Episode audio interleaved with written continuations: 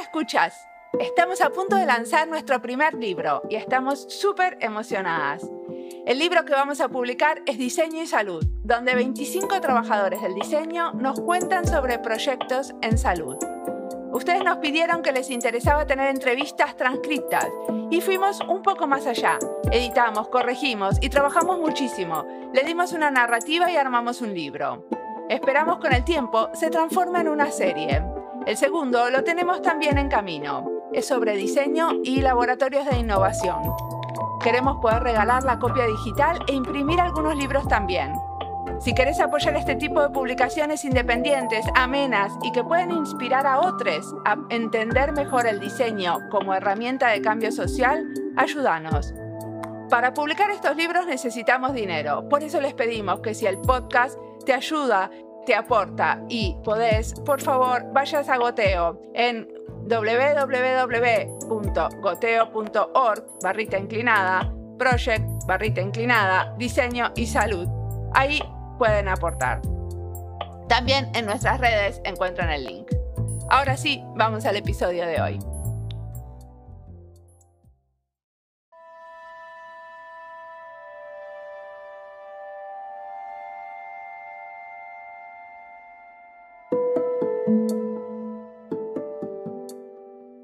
¿Les gusta bailar?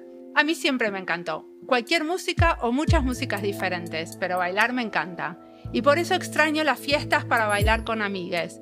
Bailar nos trae eso de comunicarnos con el cuerpo sin palabras y con juego. Entre adultos hay pocas situaciones de esas donde hay juego, menos pautado y sin palabras.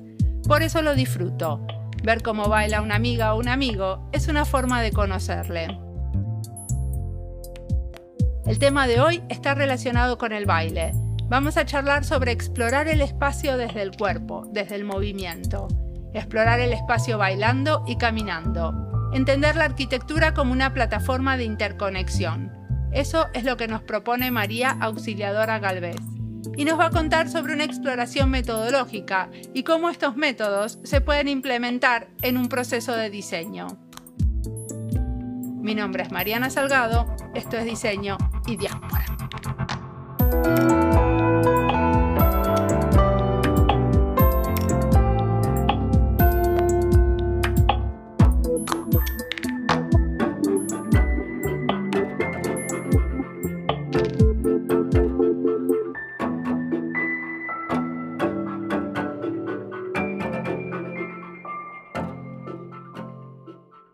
Bueno, pues buenas tardes. Eh, mi nombre es María Auxiliadora Galvez y soy arquitecta y paisajista.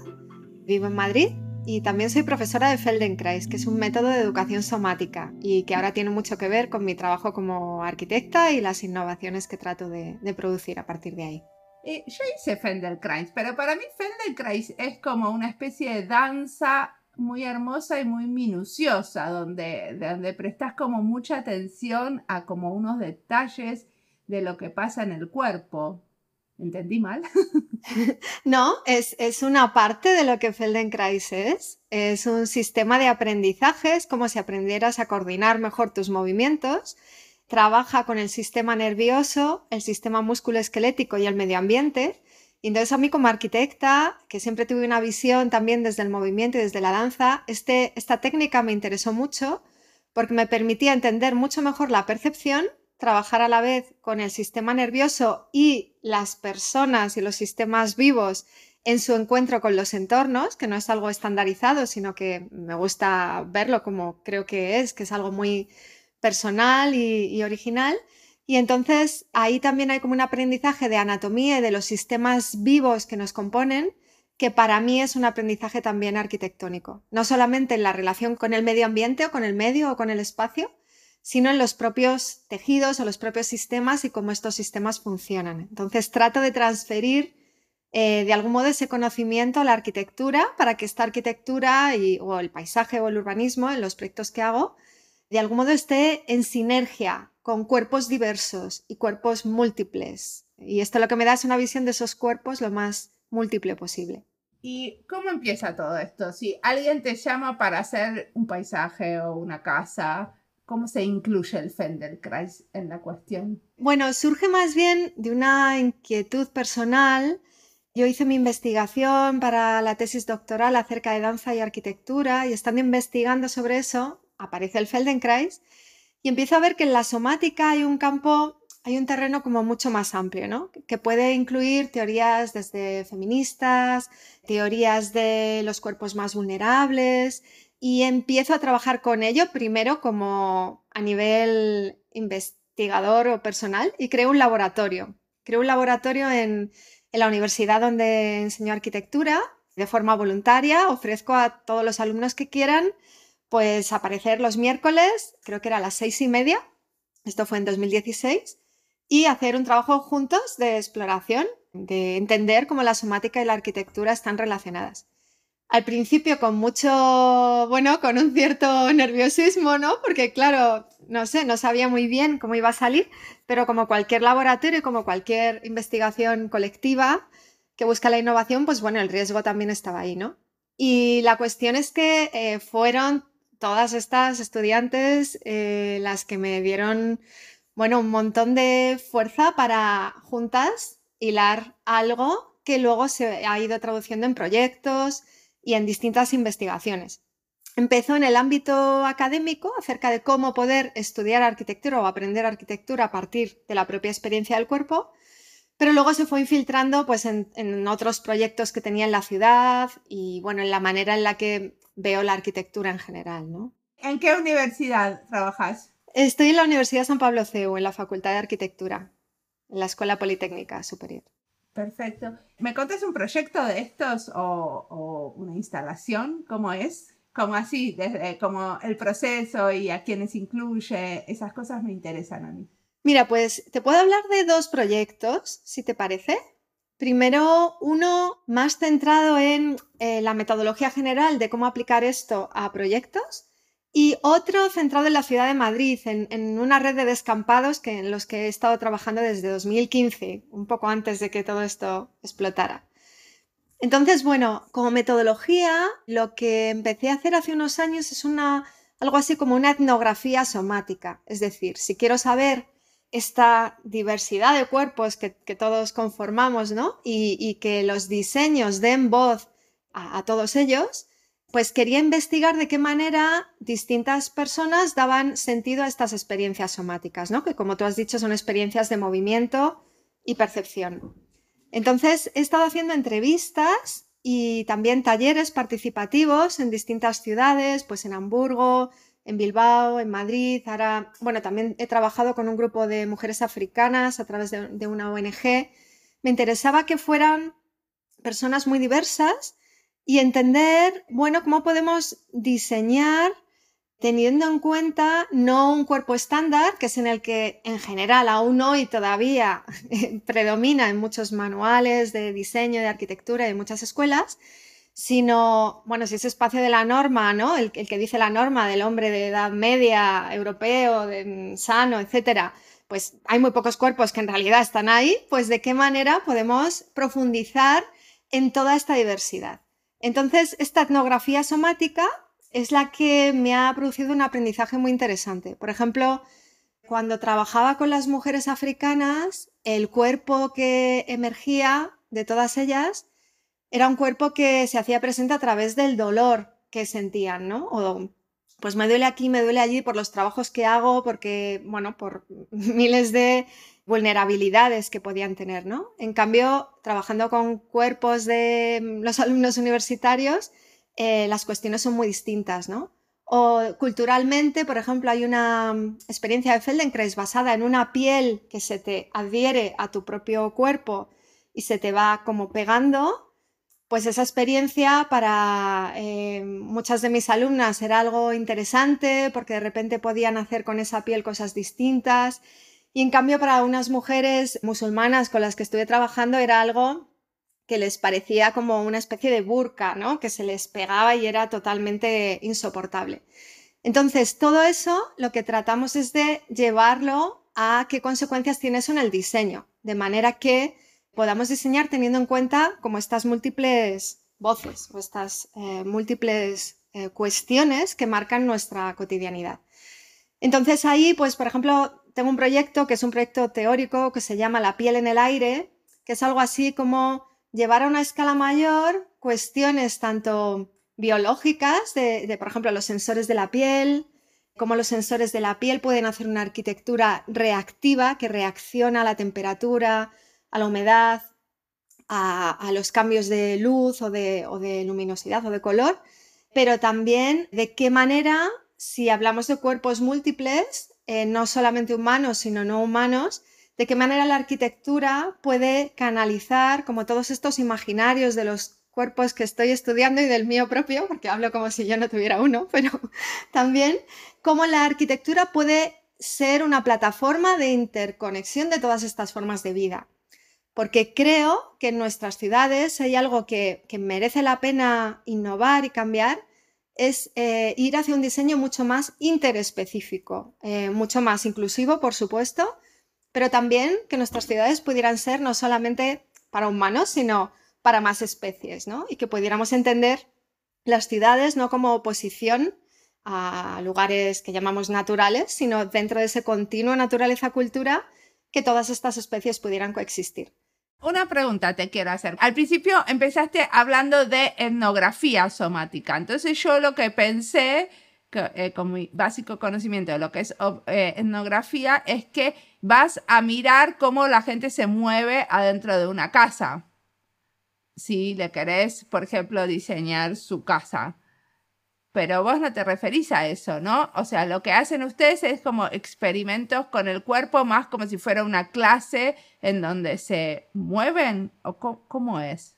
Sí, en las sesiones de Feldenkrais hay algo bonito y es que se trabaja no solo con el movimiento físico, sino tú, como bien has mencionado, se dirige la percepción hacia determinados lugares. Por ejemplo, hacia qué partes de tu cuerpo son más visibles o menos, cuáles están más presentes o menos.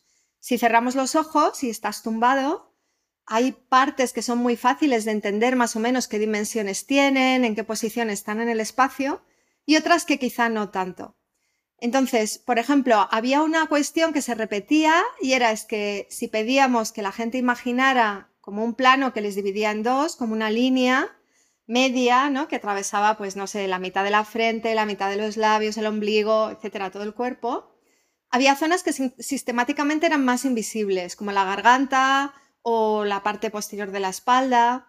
Todo eso nos, iba dando pues no solo un imaginario de cuerpo físico, sino también qué significaba con relación a los espacios en los que estábamos, que hacemos estas experiencias a veces en el medio vamos, abierto, en, el paisaje, o a veces en aulas, qué relaciones con los espacios y la percepción de la imagen corporal se podían establecer. La imagen corporal, por ejemplo, es algo cargado del género o de cuestiones políticas o sociales. Entonces, nos movemos conforme a la imagen que tenemos de nosotros mismos, a lo que nos permitimos hacer o no.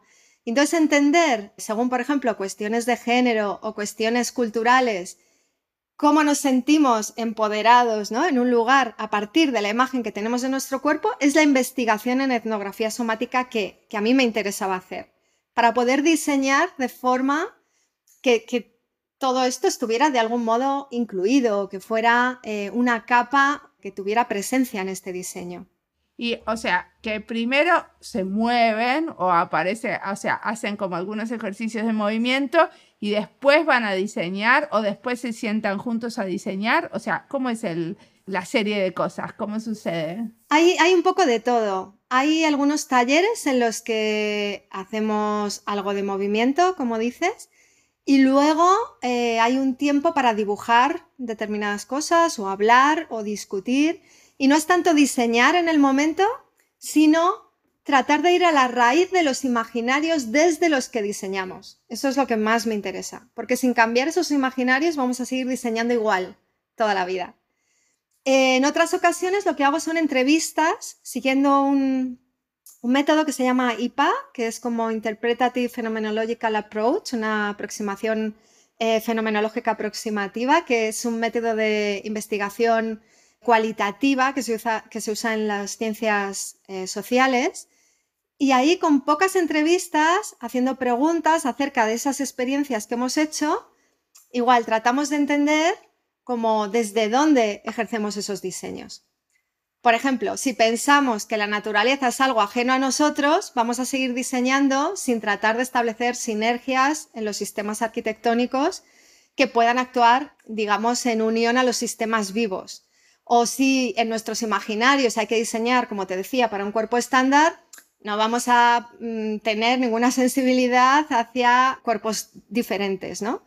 Y así, etcétera. O sea, es más una investigación acerca de los imaginarios base que tienen, bajo mi punto de vista, su raíz en el cuerpo, desde los que diseñamos. Esa es más la investigación etnográfica. Perfecto. Y los dibujos que aparecen en este, eh, porque yo estuve mirando mucho eso que me mandaste, que era alucinante, ese psaap.com. Sí, plataforma de somática aplicada a la arquitectura y el paisaje. sí, ese. Eh, los dibujos, ¿esos son, eh, son parte de ese trabajo? Porque son muy especiales. Sí, los dibujos eh, son unos dibujos de gran formato que yo he ido elaborando con arreglo a la información que ha ido saliendo de todas estas experiencias y también de mi propia experiencia. Yo necesitaba estos dibujos para hacer un poco eh, que la experiencia somática fuera una herramienta para diseñar. Entonces, en esos dibujos hay cosas muy concretas, como por ejemplo hay eh, estructuras corporales como la fascia, que es una estructura bueno, muy fascinante, es un, tejido que recubre los músculos, hace paquetes casi por todas las estructuras que tenemos y genera líneas de tensión. Bueno, pues eso estructuralmente es algo muy interesante para eh, considerar en sistemas arquitectónicos o cómo podemos recurrir ahí algunos relacionados a los imaginarios que te decía, ¿no? a nuestro pasado común con otras formas de vida y cómo utilizar eso en el diseño. O las estructuras de la piel, etcétera, ¿no? Y también, bueno, las, distintas formas en las que nos movemos por los lugares, ¿no? Y ahí entraría el segundo proyecto del que te quería hablar, ¿no? El de la ecología cívica, que se entrelaza con esto, pero que tiene una base mucho más, esto que te estoy hablando es todavía quizá muy teórico o está más en las herramientas que podemos usar para hacer cosas. Y en este otro proyecto pues es algo que, es como más concreto, ¿no? Perfecto, lo entiendo. O sea, como que tenés un tipo de exploración que tiene que ver con el desarrollo de estas herramientas y con, es como con el desarrollo de una persona como diseñadora o como arquitecta a partir de entender el movimiento del otro o de, o de, las otras especies. ¿Entiendo bien? Sí, sí, perfecto. Y estos son una exploración en herramientas y ahora vamos a cómo se usan esa, algo de esas herramientas. Sí, sí. Hace unos años empecé a, hacer un trabajo colectivo con, en un grupo. Bueno, le propuse a una serie de amigos y compañeros de otras disciplinas digamos, como poner nuestros cuerpos en la ciudad, ¿no? Pero lo que nos propusimos fue ver si la ciudad que conocemos contiene ya las posibilidades para una innovación y una transformación de la ciudad en la línea de, bueno, de la ecología, de la sostenibilidad, de, de, las crisis que tenemos que afrontar hoy día, ¿no? La crisis climática, crisis sanitaria, que ha venido también, crisis de alimentos. Y empezamos a intentar ver, vale, qué lugares de la ciudad todavía mantenían como otras, otras formas de vida o otras, otros comportamientos, otras prácticas también de los ciudadanos. Entonces decidimos empezar a caminar los fines de semana los descampados que encontrábamos en torno a la M40 de Madrid. ¿Qué es la M40? La autopista de circunvalación, una autopista de circunvalación que rodea la ciudad. Y eh, escogimos ese anillo porque en torno a esta vía todavía quedan descampados de una cierta entidad, es decir, no son, no son un solar pequeñito, son terrenos eh, de bastantes hectáreas, siempre rodeados de tejido residencial, de manera que nos interesaba ver las prácticas ciudadanas en estos lugares. Y nos propusimos no estudiarlos en un plano como solemos hacer los arquitectos, sino, bueno, vamos ahí, los vamos a caminar y luego estuvimos también haciendo en distintos talleres algunas experiencias más asociadas a esto que te he contado de la somática, ¿no? Pero el propio caminar era la manera de entender qué estaba sucediendo en esos lugares más allá de lo aparentemente visible, ¿no? De lo, de lo que entendemos en la ciudad. Entonces, bueno, estuvimos dos años y pico caminando estos lugares, porque bueno, quedábamos un fin de semana así, uno no, eh, vamos a este escampado un fin de semana, el siguiente al otro, etcétera, ¿no? Y ahí viendo, por ejemplo, bueno, surgieron, para ir un poco más corto, surgieron tres cuestiones fundamentales, ¿no? Una, eh, la ecología cívica. La ecología cívica es, es, muy bonito como lo define, por ejemplo, Marianne Krasny, que habla de qué acciones toman los ciudadanos para cuidar del medio, bien sea porque, no sé, hay basura, hay polución, porque ha habido una catástrofe y hay que, bueno, cuidarlo. O sea, ¿cuáles son los cuidados que los ciudadanos toman la iniciativa de hacer en lugares abandonados casi siempre o lugares frágiles? Bueno, encontramos muchas prácticas de ese tipo. Migrantes que hacían cultivos en zonas muy, con muy difícil accesibilidad, por ejemplo, gente que se relacionaba con animales de una forma muy distinta a como se hace, por ejemplo, en un parque, como montar a caballo o, entrenar jilgueros, no sé, había todo tipo de relaciones con animales diversos que en, un parque, por ejemplo, no podrías encontrar. Eh, había una relación de cuidados con plantas que, ellos organizaban en determinadas zonas, o por ejemplo los vecinos de O'Donnell, pues con escombros hicieron como la señalización de un camino que podría ser, no sé, una, pieza paisajística preciosa, ¿no? Pero bueno, son todo cosas que surgían de las prácticas ciudadanas. Entonces, la ecología cívica nos hizo ver que estas prácticas eran la base de una ciudad un poco distinta en la que no hay esa línea tan diferente de, por ejemplo, ciudad bosque o ciudad espacio natural o ciudad agricultura, sino que podíamos tener esta unión. Luego, las características de los lugares, a través de caminarlos, nos dimos cuenta, digamos, somáticamente, que la variedad topográfica, difícil accesibilidad o exposición, etcétera, iba creando como áreas de impunidad para acciones diversas, eh, algunas conflictivas, otras maravillosas, pero bueno, era un, lugar como mucho más libre, diría, eh, de que casi cualquier cosa pudiera suceder entonces ahí estaba también otra cosa que apareció, que es la imaginación radical. ¿De qué manera? De esto hablaba Cornelius Castoriadis, el filósofo y político. Hablaba que la imaginación radical era todo aquello que está como subyacente en las sociedades y dicta lo que es válido y lo que no, lo que podemos hacer y lo que no, ¿no? Entonces aparecían ahí eh, situaciones muy diferentes para una ciudad diferente, que podría ser así si los imaginarios cambiaran. Por ejemplo, en uno de los talleres que hicimos con este grupo, empezamos a ver qué ocurriría si en estos descampados se estableciera una red eh, de fitodepuración, o sea, de depuración por medio de plantas, de las aguas negras de la ciudad de Madrid. ¿Qué pasaría si conformáramos estos humedales en este anillo de descampados que todavía más o menos queda y bueno, pues eh, aparecería un ecosistema diferente, eh, habría metros cuadrados suficientes para hacerlo, un modo de depurar el agua mucho más relacionado con medios naturales. ¿Ustedes tienen problemas con el agua potable en Madrid? No, pero el agua va a ser uno de los problemas fundamentales en todas las ciudades y la manera en la que ahora se depura es en plantas que, que no tienen que ver. Industriales, sí. Exacto.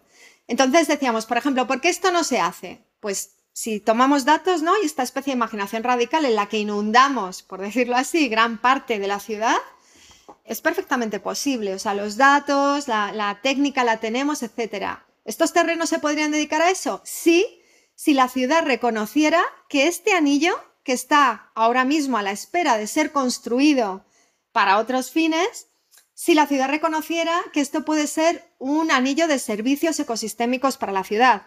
Llámalo bosque, llámalo zona de depuración de aguas, zona de producción de alimentos. Estos terrenos descampados son de la ciudad, o sea, es la parte que siempre está al lado de las autopistas que no se puede construir normalmente.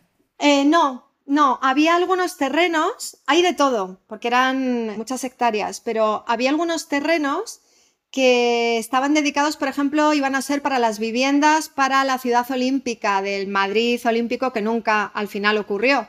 Otras son la zona de la Operación Chamartín que ya se va a construir. Es decir, gran parte de ellas, algunas de estas zonas ya se han construido, otras forman parte, y esto es una cosa un poco divertida que te puedo contar, de los terrenos que ahora van a ser el bosque metropolitano de Madrid, que pretende ser un anillo, como un bosque en anillo, para la ciudad.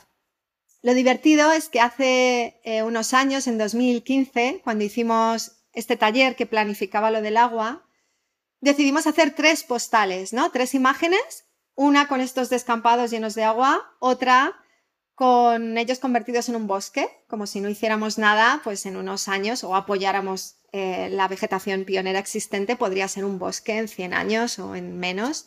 Y otra, pues si fuera un anillo de permacultura para producir comida para los habitantes. El caso es que lo mandamos al ayuntamiento, como diciendo, oye, ciudad, entérate, tienes esto aquí y lo puedes usar. No sabemos, no supimos nunca si llegaron o no las tarjetas, no sabemos, pero ahora hay este proyecto del bosque metropolitano que de algún modo eh, no son exactamente estos mismos terrenos, pero recoge gran parte de ellos como la última oportunidad para este anillo verde para, Madrid, ¿no? Entonces, la manera en la que caminar o poner el cuerpo en el sitio nos hizo entender estos lugares de una manera mucho más amplia a la que normalmente bueno, a veces los diseñadores tenemos que actuar, pues eh, fue una, o sea, ha sido, está siendo, ahora de hecho estamos acabando un libro con, todas las aventuras, digamos, desde, desde que empezamos a caminar hasta la propuesta que llamamos ciudad somática, que es esta ciudad en la que, bueno, podemos tener esta interrelación entre especies mucho mayor, entre lo que cultivamos, lo que comemos y los cuerpos que tenemos, entre los espacios que diseñamos y los espacios estándar que parece que, tienen que configurar la ciudad, ¿no? De forma un poco universal. Una pregunta te quiero hacer, porque cuando vos hablas de caminar la ciudad, a mí me viene a la cabeza las caminatas de Jane Jacobs. ¿Cómo se relaciona con eso? Claro, en realidad caminábamos descampados, o sea que a lo mejor te puede servir más de referencia eh, tanto, bueno, hay muchas, ¿no? Como las derivas, los estudios de descampados que ha estado haciendo Lara Almarcegui. ¿Las derivas qué son?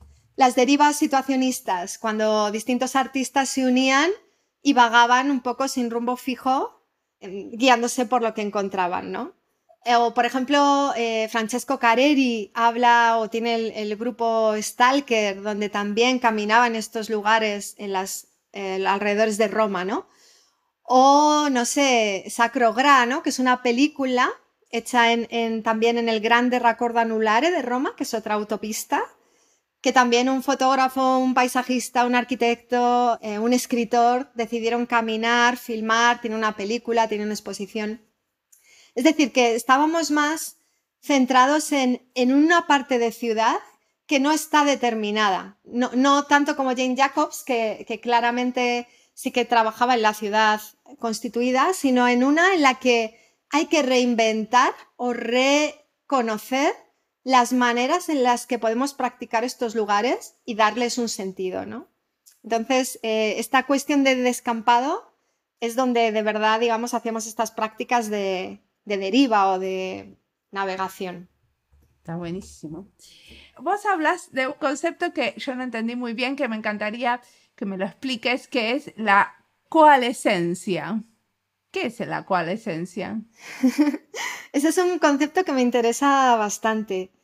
Tim Ingold, el antropólogo social, tiene un capítulo muy bonito en, uno de sus libros que se llamaba, si no recuerdo mal, eh, The Perception of the Landscape o, The Temporality of the Landscape. Creo que era The Temporality, como la temporalidad del paisaje o los tiempos del paisaje.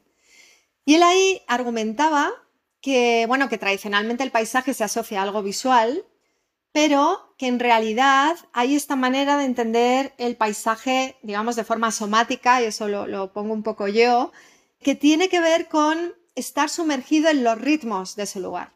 Y ponía de ejemplo un cuadro flamenco muy bonito de la siega o la recogida de la cosecha, algo así, de Peter Bruegel, creo. Y bueno, ahí aparecían como segadores, un campo de trigo, todo dorado, una época del año muy concreta y él hablaba de coalescencia cuando muchos organismos están como bajo la misma percepción o la misma el mismo acontecimiento a la vez, ¿no? Por ejemplo, una tormenta, todos a la vez, ¿no? O no sé, eh, me viene a la cabeza ahora también las mujeres chilenas, ¿no? Cuando hablaban, cuando, cuando, cantaban un violador en tu camino, ¿no? Y todas juntas se movían como casi un solo cuerpo, todos como en esa experiencia, ¿no? Entonces, la, coalescencia, esa situación en la que cuerpos diversos performan juntos o actúan juntos, me parecía muy provocativo usarlo en la arquitectura, pensando que la arquitectura podía ser un cuerpo más y de hecho los dibujos que has visto de ese proyecto, que es el de la piel en el aire, es una arquitectura que está hecha a partir de cera, corcho, madera, rejillas que las flores pueden colonizar, insectos. Hay esta cuestión de de qué forma la arquitectura, la arquitectura puede performar junto a organismos múltiples, no solo humanos, sino no humanos, ¿no? Entonces, eso es lo que entiendo por coalescencia, esa capacidad de los cuerpos de, de al menos moverse juntos o performar juntos. ¿Y esto interviene en la manera de construir también? Sí, eso es lo que creo. No he podido llevarlo a la práctica todavía, aunque te diré que estoy a punto de hacer un prototipo, quizá, ahora en verano. Ah, contame, contame, ¿cómo es ese prototipo? A ver, es que he tenido la suerte, claro, esto es muy raro, ¿no? Como comprender esto de la arquitectura y la somática o arquitectura y Feldenkrais no, no es muy habitual. Y entonces hace como un año y medio me contactaron unos artistas de Viena que tenían un proyecto que se llamaba Navigating Dizziness Together, como navegando lo mareante o lo incierto juntos. Y mm, me dijeron que era un proyecto multidisciplinar y que buscaban un arquitecto o arquitecta que también supiera de Feldenkrais, aunque no lo creas. Entonces escribieron en internet arquitectura y Feldenkrais y les salió mi página y bueno, vieron lo que estaba haciendo y entonces me llamaron para formar parte del proyecto. En el proyecto hay matemáticos, hay médicos que trabajan con el sistema nervioso y, lo mareante o los, los mareos. Hay artistas, hay escritores, y bueno, yo como arquitecta. Entonces, es un proyecto que trata de entender en todas sus dimensiones lo dizziness, de qué manera puede ser un recurso, o sea, lo incierto, desde luego la pandemia ha sido algo como muy...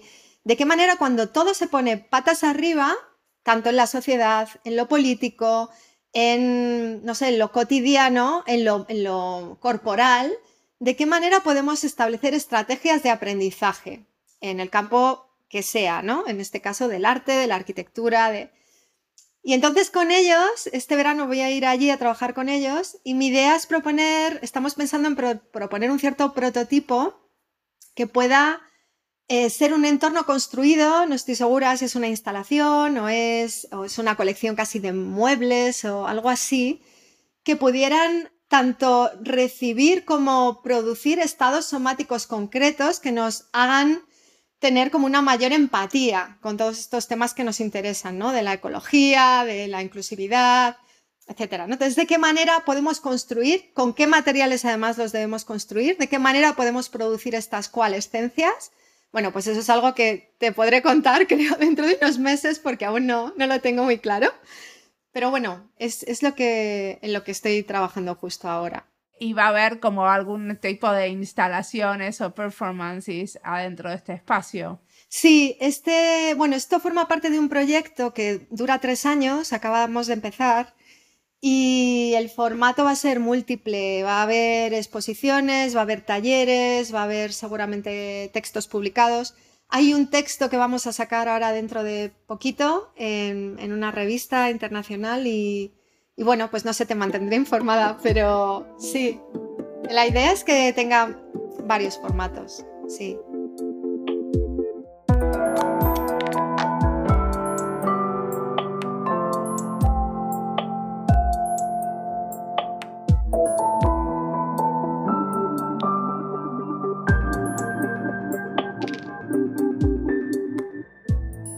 Episodio será parte de las listas Arquitectura para el Cambio, Ciudad y Diseño, Arte y Diseño Social, Diseño Feminista, España y Diseño.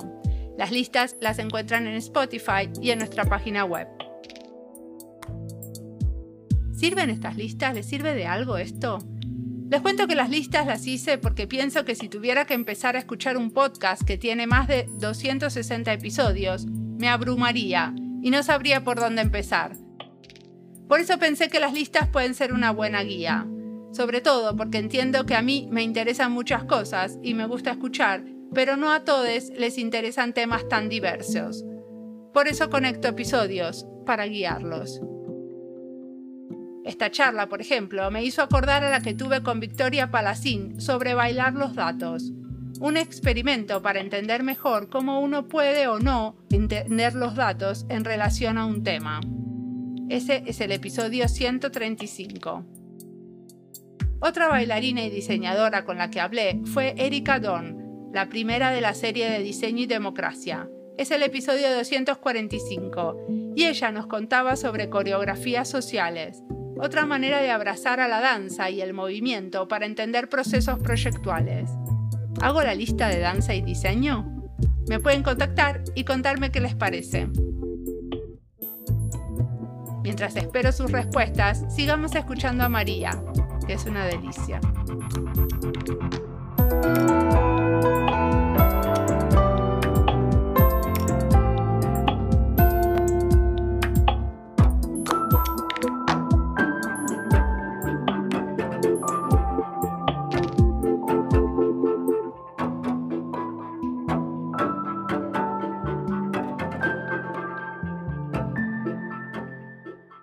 Bueno, ya nombraste un montón de cosas que te inspiran y con las que trabajas, pero hay algo especial si a uno le interesa entender y profundizar sobre estos temas que podemos leer o escuchar y interiorizarnos más. A ver, he escrito un pequeño libro hace nada. en 2019 eh, salió publicado Espacio Somático Cuerpos Múltiples con ediciones asimétricas y Espacio Somático Cuerpos Múltiples recoge eh, un poco toda esta experimentación desde 2016. Recoge algunos eh, estudios que hemos estado haciendo en el laboratorio, como te comentaba, y recoge de qué manera la arquitectura se relaciona con la somática a través de cinco bloques temáticos. Uno es la navegación espacial, cómo nos movemos en, los lugares y cómo también los afectos nos, nos afectan a movernos de una forma u otras, no solamente la razón o lo objetivo. Otro es sistemas vivos, cómo podemos a través de la observación en primera persona del cuerpo entender sistemas vivos y empezar a, trabajar con ellos para, para otras disciplinas. Otro es antropología sensorial, que tiene que ver con, claro, se puede explicar los sentidos, la percepción a través de la biología o de la neurociencia, pero hay una componente cultural y hay una componente personal en primera persona, que es la que la somática explora, y cómo podemos entender el diseño a través de la percepción de un modo mucho más amplio.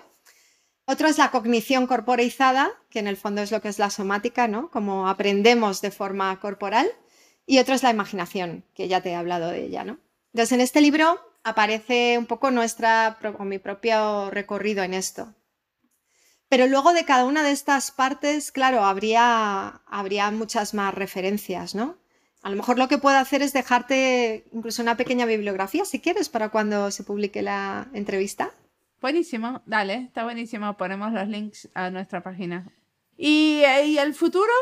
¿Qué te imaginas haciendo? Me encantaría que uno de los proyectos que también he estado trabajando recientemente, el de la ciudad interespecífica, aunque ya te he hablado un poco de él, fuera posible en la ciudad interespecífica imaginábamos un tipo de amadrinamiento de lugares, eh, pues, ¿por qué no estos descampados? O, por ejemplo, el ayuntamiento tiene algunos polígonos industriales que nunca se han llegado a desarrollar, como el de la Tayuela, que hay parcelas con servicios, o sea, con luz, mm, agua, etcétera, pero que están ahí, bueno, descampados con, con sus plantitas creciendo así espontáneamente. Y planteábamos en lugares como estos un, programa para la ciudad de amadrinamiento en el que cualquier ciudadano o ciudadana podría, con un coste muy, muy bajito al año, no sé, eh, vamos, como 5 euros al mes, una cosa así, empezar a trabajar en programas de permacultura para la ciudad, que entiendo que es la forma más eficaz de asociar cultivos para producción de alimento y empezar a incorporar en distintos puntos de la ciudad eh, una conciencia mayor de cómo lo interespecífico, la producción de alimentos, el cuidado del medio, cómo debería estar mucho más en la raíz de nuestras ciudades. Entonces, es un programa que, he presentado a varios bueno, concursos y, a, distintos lugares y me gustaría que pudiera salir, salir adelante. De momento lo estoy haciendo en mi terraza. que se expanda, que se amplíe. Buenísimo. ¿Y qué, qué le recomendarías a la María Auxiliadora adolescente que recién empieza a estudiar arquitectura? Uy, vaya pregunta. es que, ¿sabes qué pasa? Muchos de los que escuchan el podcast son como jóvenes que están empezando a, a curiosear en diferentes ámbitos del diseño y la arquitectura. Sí, pues bueno, yo creo que lo, no sé, el mejor consejo que me hubiera gustado recibir, y yo creo que alguien me lo dijo, es, bueno, perseguir las ilusiones, ¿no? O eh, tratar de profundizar en lo que de verdad nos hace ver que podemos aportar en muchos aspectos en, la sociedad y tratar de escuchar mucho, pero a la vez tener la confianza de que podemos cambiar las cosas. Entonces, eh, quiero alejarme de esta cosa que a veces aparece en los arquitectos, ¿no? De como el todopoderoso o la todopoderosa, que no es eso a lo que me refiero, pero sí confiar en las ilusiones, ¿no? Yo empecé a estudiar arquitectura sin nadie arquitecto en mi familia, tampoco sabía muy bien dónde me metía, pero me gustaba mucho dibujar. Y mm, hubo un momento al principio de la carrera que tuve una crisis así muy grande y yo le dije a una amiga, digo, es que no sé si yo sirvo para esto. Y me dijo ella, ¿esto sirve para ti? ¿A ti te hace feliz? Y dije, pues sí, la verdad que sí. Y me dijo, entonces ya está, ¿no?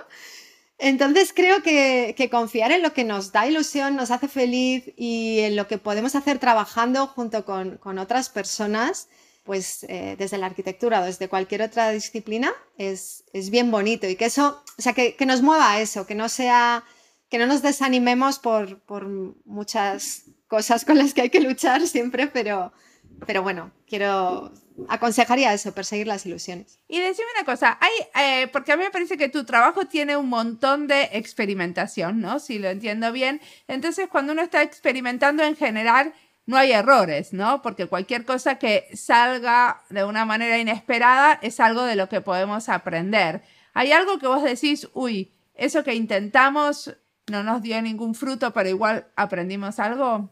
Te entiendo. Está claro, hay que, hay que asumir el, el error. Mira, por ejemplo, con el laboratorio, claro, cuando contamos algo lo contamos como lo bonito, ¿no?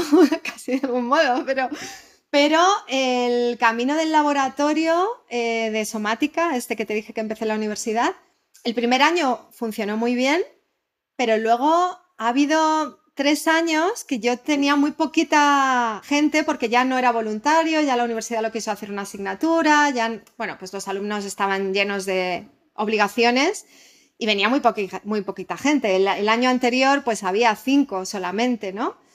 Y entonces llega un momento que, claro, también la experimentación, cuando no tienes masa crítica, se para un poco, no sabía muy bien de qué manera esto podía avanzar.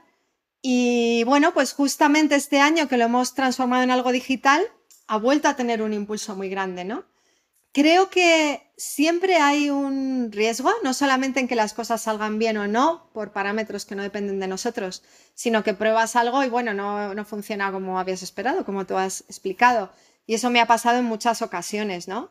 Qué paradójico, ¿no? Que la versión digital de esto funcione muchísimo más cuando en realidad estamos hablando de lo somático y del cuerpo y de algo que es como de la concritud, no sé cómo decirlo. Sí, de la carne, ¿no? De lo que podemos tocar, porque... Pues sí, yo me estaba resistiendo, de hecho, porque los primeros años había gente de Latinoamérica que me preguntaba, oye, ¿podemos cursar esto? ¿Está online? Y yo decía, claro, es que la somática online, pues como que no, pero así ha producido algo muy paradójico y yo creo que tiene que ver con, también con la intimidad que tienen las personas en sus propias casas al hacerlo online.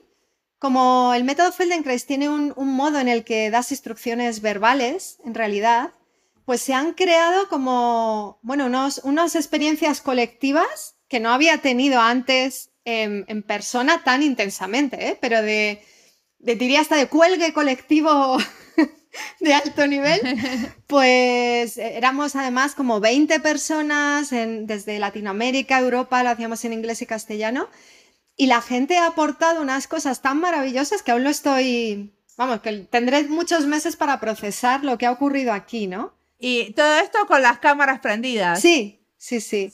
Así que fíjate, podía entenderse que tener que hacerlo online era como un cierto fracaso, ¿no? Ya sin alumnos, tal, online, todo es un desastre. Y de repente se ha generado una comunidad que, bueno, que estamos en contacto, que hemos creado un, un lugar colectivo de aprendizaje y que yo creo que aún tendrá mucho recorrido este grupo específico, este que hemos creado ahora. O sea que sí, no hay errores, no.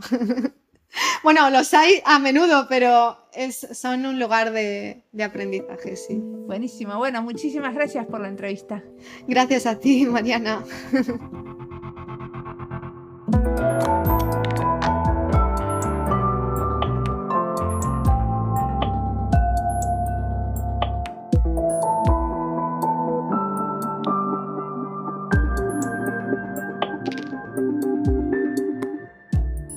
interesó todo lo que contó María Auxiliadora, pero especialmente eso de tener un proyecto donde el resultado es incierto y te convocan a navegar lo incierto juntos.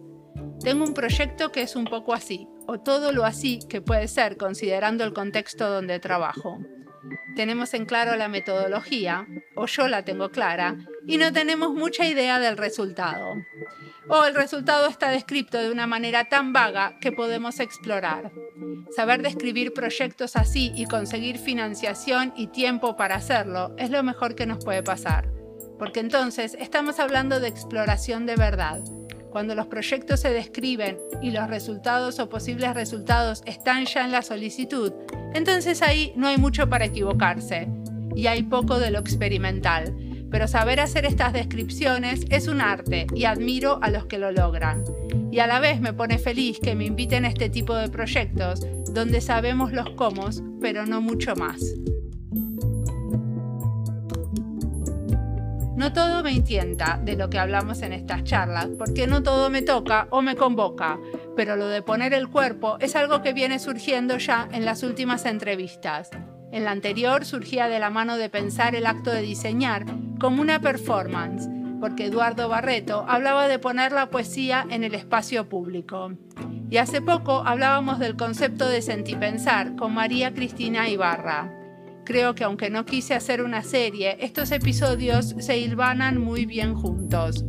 Poner el cuerpo y bailar es una forma de sentipensar, y creo que después de haber usado tantas maderitas de colores en talleres de diseño y legos, podría pasar a bailar y dramatizar, a proponer diseñar con todo el cuerpo. Sé que algunos ya lo hacen, a mí estas charlas me dan agallas, me hacen pensar, ¿y por qué no? No sé si se dieron cuenta, pero estoy intercalando episodios sueltos con series. En el episodio 200 decidimos abrir el podcast y hacer series temáticas con otros para que no sea yo la única entrevistando, para traer otras miradas también desde la pregunta. La serie que viene es una serie sobre arquitectura y niñez, donde nos preguntamos cómo es pensar los espacios para los niños y las niñas. Y tenemos cinco entrevistas que hicimos con Jorge Raedo a diseñadores y arquitectos trabajando en Burkina Faso, Perú, México, Colombia y España. Creo que les va a gustar. A mí me encantó ahondar en el tema.